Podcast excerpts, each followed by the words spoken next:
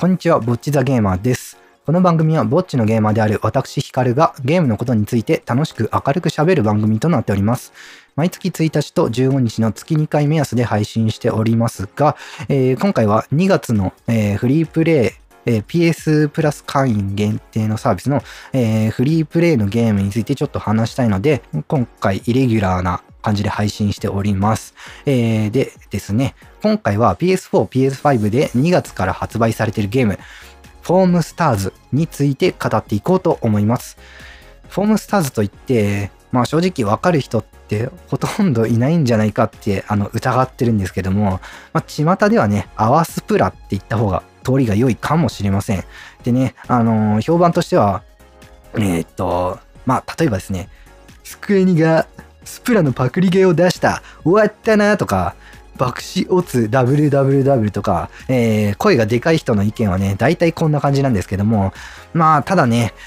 あのー僕からの意見を言うと、ちょっと舐めずに一回はプレイしていただきたいと言いたい。なので、えーちょっと今回は皆さんを説得するつもりで話すので、ちょっとそのつもりで聞いていただきたいです。えー PS4 または PS5 を持ってる人には、えーなんとかね、布教できるように頑張っていきたいと思います。はい。では、ね、フォームスターズの感想、本編へどうぞ。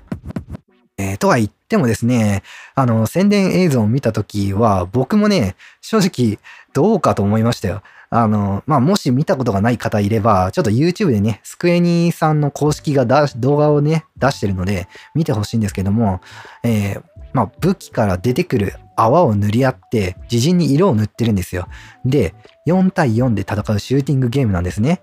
で、あと、キャラクターの造形っていうのが、どっちかっていうとあんまりリアルじゃなくて、まあ、デフォルメがされてる感じになってます。まあ、頭身こそ普通の人間なんですけども、まあ、例えて言うと、こう、アメリカの子供用アニメみたいな感じ？あのー例えばシンプソンズとか、まあ、サウスパークとか、え、どうなんだろう？この両方って子供用アニメなのかちょっと微妙なところがきます気がしますけど、まあ、あとサムライジャックとかかな。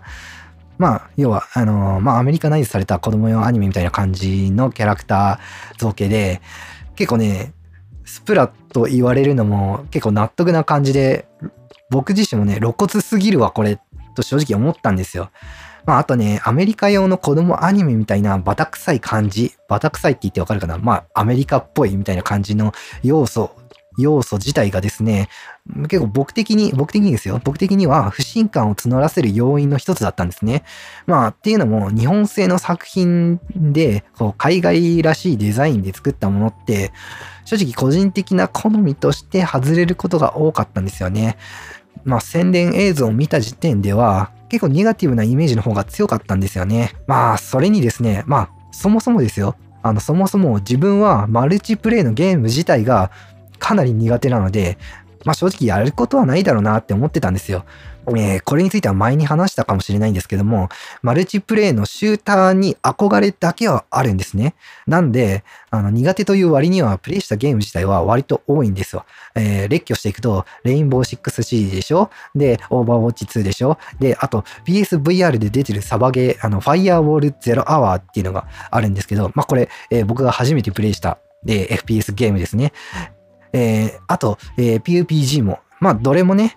対戦相手とか味方がですね、生身の人間だと思うとね、やっぱりなんか気が引けちゃうんですよね。まあ、これ、例えばリアル、例えリアルの友人とやったとしても、正直同じ感想だったんで、まあ、長く続かなかったんですね。あ、ちなみに、あの、えースプラトゥーンのパクリってフォームスターズが言われてるっていう話をしてますけど、スプラトゥーン自体はやったことないです。あの、スイッチ持ってないんで。スプラトゥーンやったことないのに、フォームスターズの宣伝映像にやばさを感じたっていうのは、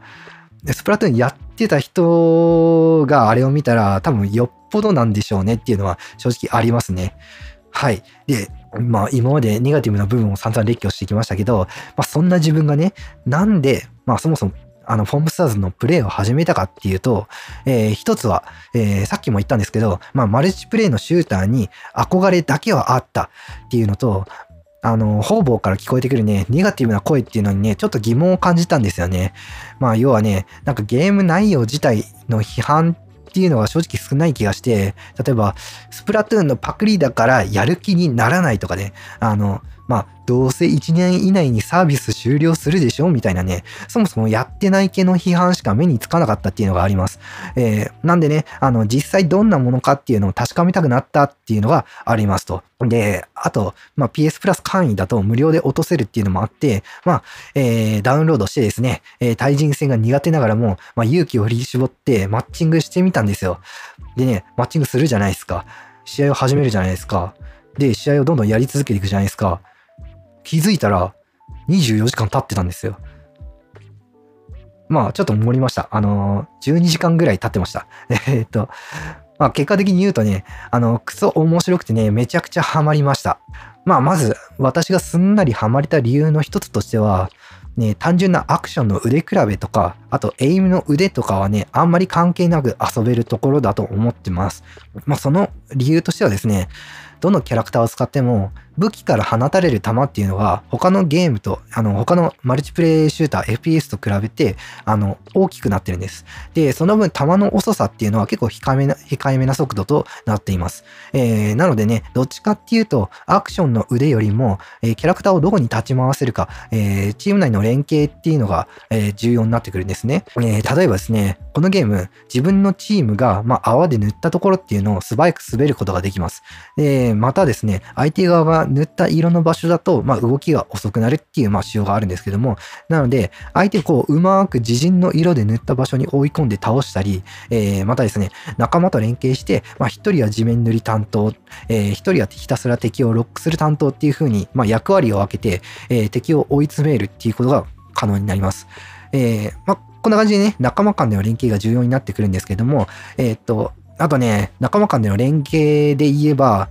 このゲームね、一回体力を削り切られたとしても、自チームのね、仲間が蘇生できるための余地っていうのはね、かなり残されてます。これ具体的にお話しすると、体力を削り切られると、あの、全身がね、体力が削り切られた側が、全身がこう泡のボールで包まれてですね、身動きが取れなくなるんですね。えー、ただ、この状態だと、あの、キルされたことにはならないんですよ。まあ、その状態から、こう、相手チームの誰かに、こう、サーフボードで接触されることによって、初めてキル、まあ、つまり倒されるっていう仕組みになってます。えー、倒されるとですね、あの、まあ、10秒、15秒ぐらいのクールタイムがあってから、まあ、えっ、と、またリスポーン地点に戻って復活するっていうことになるんですけれども、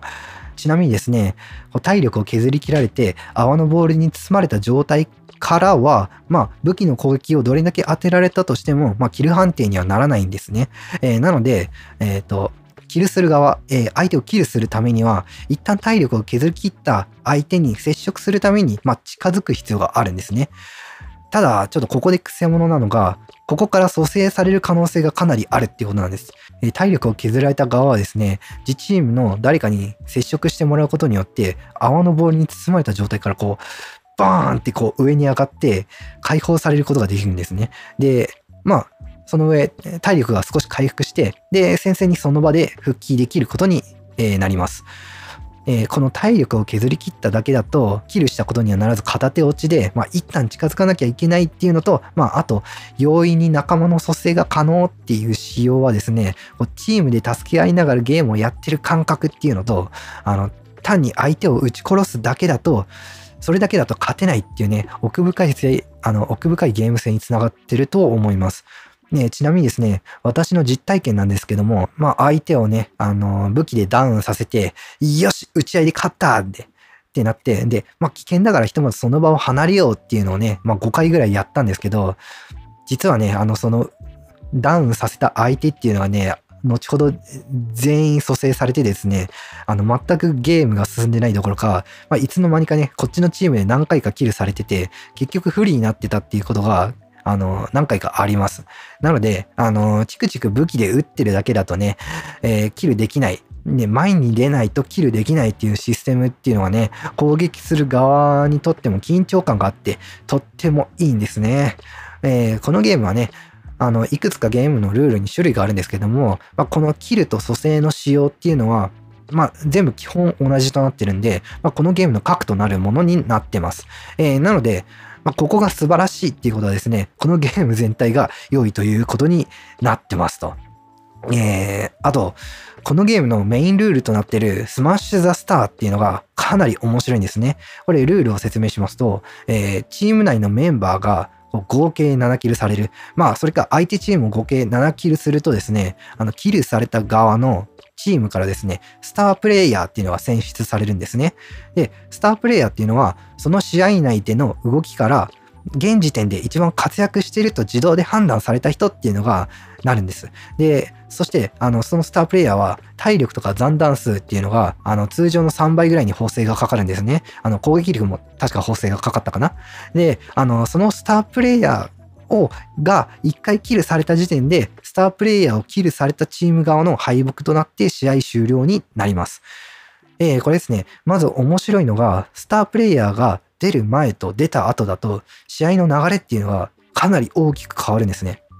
ね、スタープレイヤー出る前っていうのは、まあ通常のシューターと同じような感じで、まあいかに自分が倒されず、その上、どうやって相手を削っていくかっていう、まあ戦いになるんですね。で、まあこの時点でもね、あの、特殊能力のタイミングの読み合いとか、まあ、敵の裏を取って気づかれずに倒すとかっていうのは、まあ単純に面白いっていうのはあるんですけれども、まあ問題はですね、ゲームが進んでスタープレイヤーが出た後、例えば相手チームを7回キルしてですね、相手にスタープレイヤーが出た場合、こう、スタープレイヤーが出たあいつ一人殺せば終わりだーってね、あの、チームメンバー4人全員でこう、かかりたくなるところなんですけど、これよく考えるとね、あの、スタープレイヤー、あの、先ほど言いましたけども、スタープレイヤーには、まあ、体力と攻撃力っていうのに補正がかかってるのに加えてですね、まあ、相手チームの中で一番上手い人がスタープレイヤーに選出されてますと。で、その上で、スタープレイヤー以外の他のメンバーっていうのがいるわけです。あの、まあ単純な性能差だけで言うと、スタープレイヤーが出てない、えー、出てない側っていうのが4人全員総力を使っても、スタープレイヤーが出てる側の方が、まあスタープレイヤーが補正がかかってる分有利になってます。えー、またですね、あの、スタープレイヤーが出てからっていうのは、スタープレイヤー以外の他のメンバーについては、あの、いくらキルされてもですね、特に勝敗っていうのは、に影響はないんですよ。あの、スタープレイ、要はスタープレイヤーを殺さないと、えっ、えー、と、スタープレイヤーをやら、えうんと、スタープレイヤーをチルしないといくらね、他のメンバーを倒しても、えー、試合が進まないわけなんですね。だから、あの、スタープレイヤー以外の他のメンバーは捨て身の攻撃っていうのが可能になるんですね。えー、つまり、まとめると、スタープレイヤーが出た側っていうのは、相手チームに対して一時的に性能差をつけることが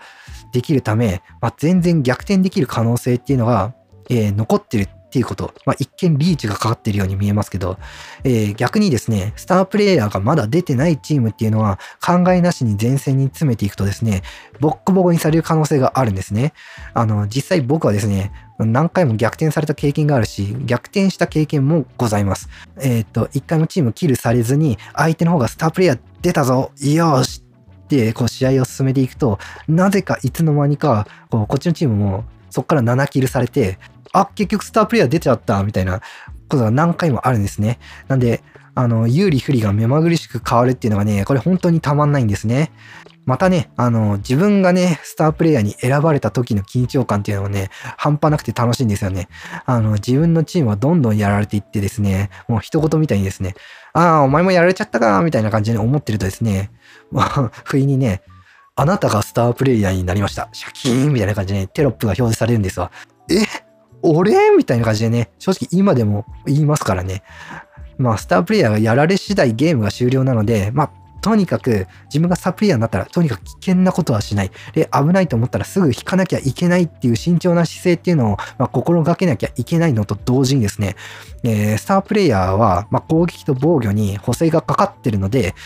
自分こそが積極的に前に出て敵を攻撃しなきゃいけないっていうジレンマを抱える羽目になるんですね。えー、まあ、特に両チームにこうスタープレイヤーが出てる場合ですね、えー、補正が互いにかかってる分、えー、スタープレイヤーの相手っていうのはスタープレイヤーでないと務まらないっていうことが多いため、臆せずこう前に出て攻撃するっていうことがまあ重要になります。えー、それに加えてですね、あの、先ほど申し上げた、単純に武器で攻撃しただけだと、相手をダウンさせることしかできない。で、キルするには相手に近づいて接触しないといけない。えー、かつですね、ダウンした仲間っていうのが蘇生されやすい、えー、蘇生しやすいっていう点っていうのが複雑に絡み合って、えー、最後までね、勝敗が読めない試合っていうのが展開されることになります。えー、ただね、複雑に要素っていうのが絡み合うんですけども、よく言うのが、負けに不思議の負けなしっていうじゃないですか。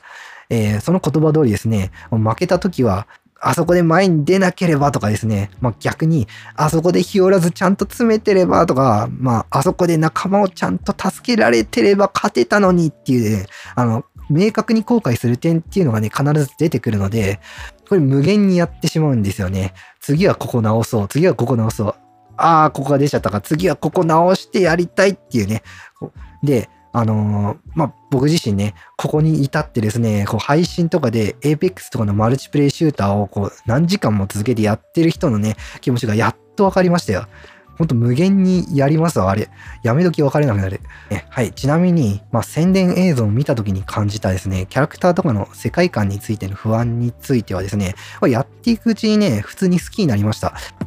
世界観としては PV 通り結構軽いノリの世界観でして、えー、例えば試合のことをパーティーって呼ぶこととか、あとキルのことをかたくなにチルって呼んだり、ね、あと各キャラクターがね、やっぱりセリフとかがお茶目だったり、天然だったりで、えー、全体的に軽いです。で、えー、マルチプレイシューターが苦手だった自分がですね、このゲームにすんなりこう入れた理由としては、まあ、この軽いノリの世界観っていうのを採用したことっていうのは結構大きいと思ってます。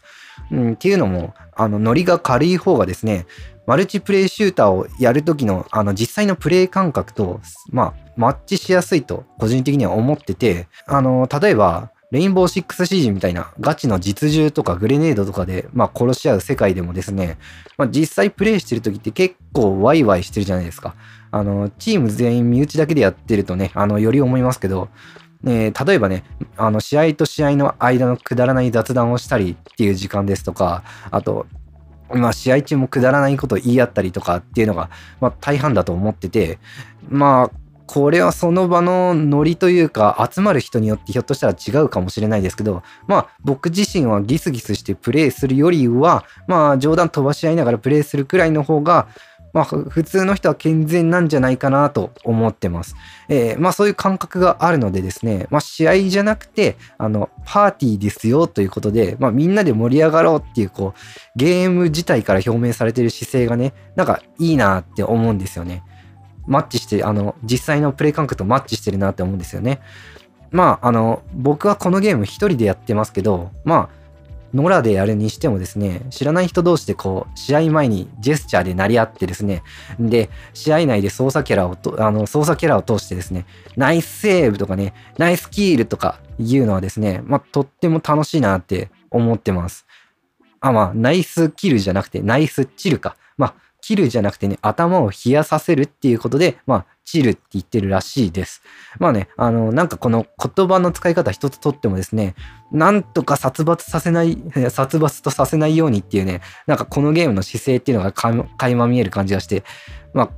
あの、僕としては、あの、気を使っていただいてすみません。ありがとうございます。机にさんって感じですね。まあ、ひょ、そこはひょっとしたら結局、スプラトゥーンを踏襲してるところかもしれないですけど、まあ、ワイワイやるっていうのがマルチプレイというか、複数人でやるゲームの根本的な楽しさだと思ってるので、あの、まあ、最初言ったことに戻りますけど、まあ、世界観と、そのゲームプレイの姿勢っていうのがマッチしてるっていうのがゲームに入り込みやすかった要因かなと個人的には思ってます。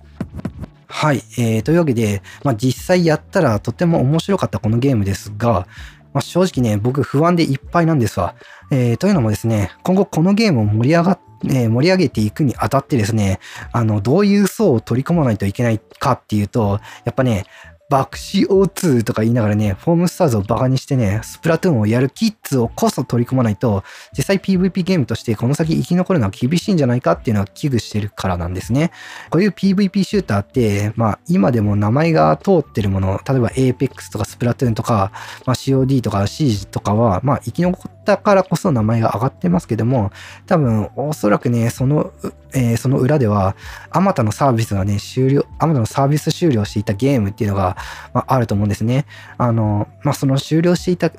終了していった、まあ、原因っていうのが、まあ、やっぱり根本的に人が継続的に集まっていかなかったっていうのが、まあ、あると思うんですよ。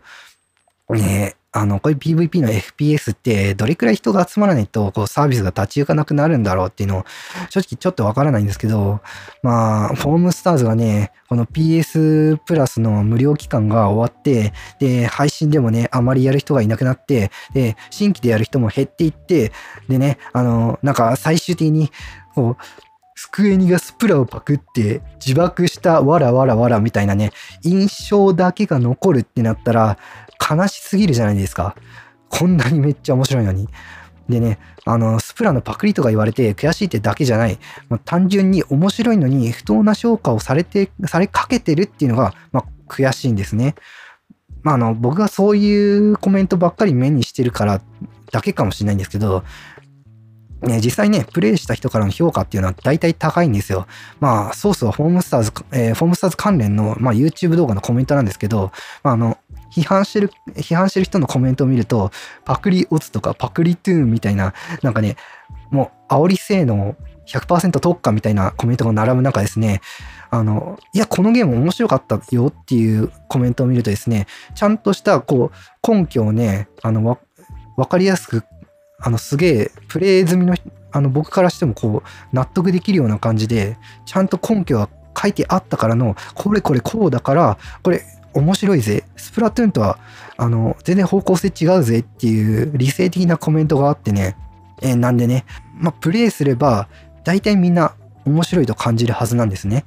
えー、まあ、あとですね、この今まで言ってきたこのゲームの魅力ですね、まあ、チームでの連携が鍵になる点ですとか、あのー、スタープレイヤー関連で、まあ、展開が目まぐるしく変わる点とかって、なんか宣伝映像だと正直あんまり伝わってこなかった点なんですよね。まあ、宣伝映像から見えるのは、まあ、やっぱり、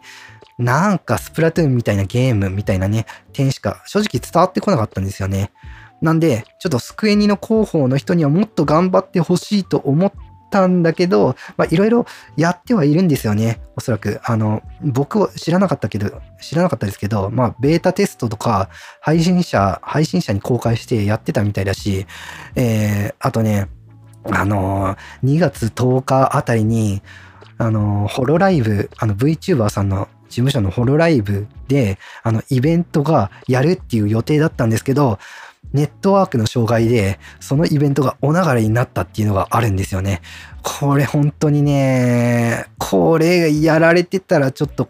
もっとフォームスターズの人口、今頃増えてたっていうのは絶対あると思うんで悔しい。まあ、あの、ネットワークの障害なんで本当どうしようも運がなかったっていう話なんですけども。まあ、なんでまとめると、少しでも興味がある方は、まあ、あの、プレイは最悪しなくてもいいです。えー、このゲームの配信とかね、プレイ動画を一回見て、あの、まあ、できればコメントをしていただきたい。ストリーマーたちがね、このゲームを盛り上げてくれれば、おそらく生き残れるはず。えー、少なくともね、スプラトゥーンとは全く違うベクトルで面白いゲームなんで、まあ、多分ね、で、スプラトゥーンやったことないけど、まあこっちはキルが主体となるゲームだから、まあ体験としては全く違うはずです。はい。というわけで PS4、PS5 で発売中のね、フォームスターズ、よろしければぜひプレイしてください。はい。PS4、PS5 専用マルチプレイシューター、フォームスターズについて語ってみましたが、いかがでしたでしょうか？まあ、このポッドキャストを収録したってことはですね、まあ自分ルールでは一回フォームスターズをやめてまた別のゲームをやらなきゃいけないわけですが、まあ、やら、別にやらなきゃいけないってわけじゃないけど、あの、まあ、僕の習慣としてゲームを一回エンディングまで終えて、で、ああ、楽しかったな。ちょっと感想をポッドキャストに収録しようってして、はい、このゲーム一回終わりとなって、で、次のゲームをまたやるっていう風に最近やってるんですけども、正直ね、フォームスターズやめたくないですわ。これちょっとね、別のゲームなんかやるのとは別にね、ちょっと毎日の習慣としてやっていきたいですね。まあちょっともうすぐ FF7 リバースっていう大物が来るんですけど、なんとかホームスターズ継続してプレイヤーを続けていきたいですね。あとですね、あの、僕の大好きなポッドキャストがあって、スプラトゥーン大好きな二人組がね、あの、やってるポッドキャストなんですけど、そこにちょっとお便りをお便りをね、送ってみました。えっ、ー、と、まあ、要約すると、えー、あなた方がスプラトゥーン大好きなのを見込んで、えー、フォームスターズがどう見えるかっていう、ちょっと感想をね、できれば言ってほしいみたいな、あのー、お便りの、お便りをね、僭越ながら送らせていただいたんで、もしそこから、あのー、そのポッドキャストさんから反応があれば、あのー、このポッドキャストでもちょっと一時、ね、取り上げたいと思っております。でも、どうだろうな正直、あの二人、あのお二人ね、忙忙しいし、あの、そもそも PS4、PS5 を持ってるかどうか、ちょっと怪しい部分があるんで、おそらく何もないと思っておいた方がいいと思いますが、まあ一応、あの、密かに期待しつつ、反応をお待ちしております。はい。というわけで、えー、エンディングの定型文を読んでいきます。えー、ぼっちザゲーマーでは皆様のリアクションやご意見などを募集しております。えー、おすすめのゲームやあなたのゲーム遍歴や最近できた彼氏彼女の自慢など個人的なことなど何でも構いませんのでもしよければ概要欄のお便りフォームまたは X、えー、つまり Twitter アカウントへのリプライとかハッシュタグひらがなでボザーゲの3文字をつけてつぶやいていただくかもしくはメールでのお便りをお待ちしております。メールアドレスは boz、えー、bo あちょっと待って。Bozage00 アットマーク gmail.com ボザゲ00アットマーク gmail.com となっております。えー、本当気軽にお便りお待ちしております。えー、ではね、えー、聞いていただきありがとうございました。ポッチザゲーマーのヒカルがお送りいたしました。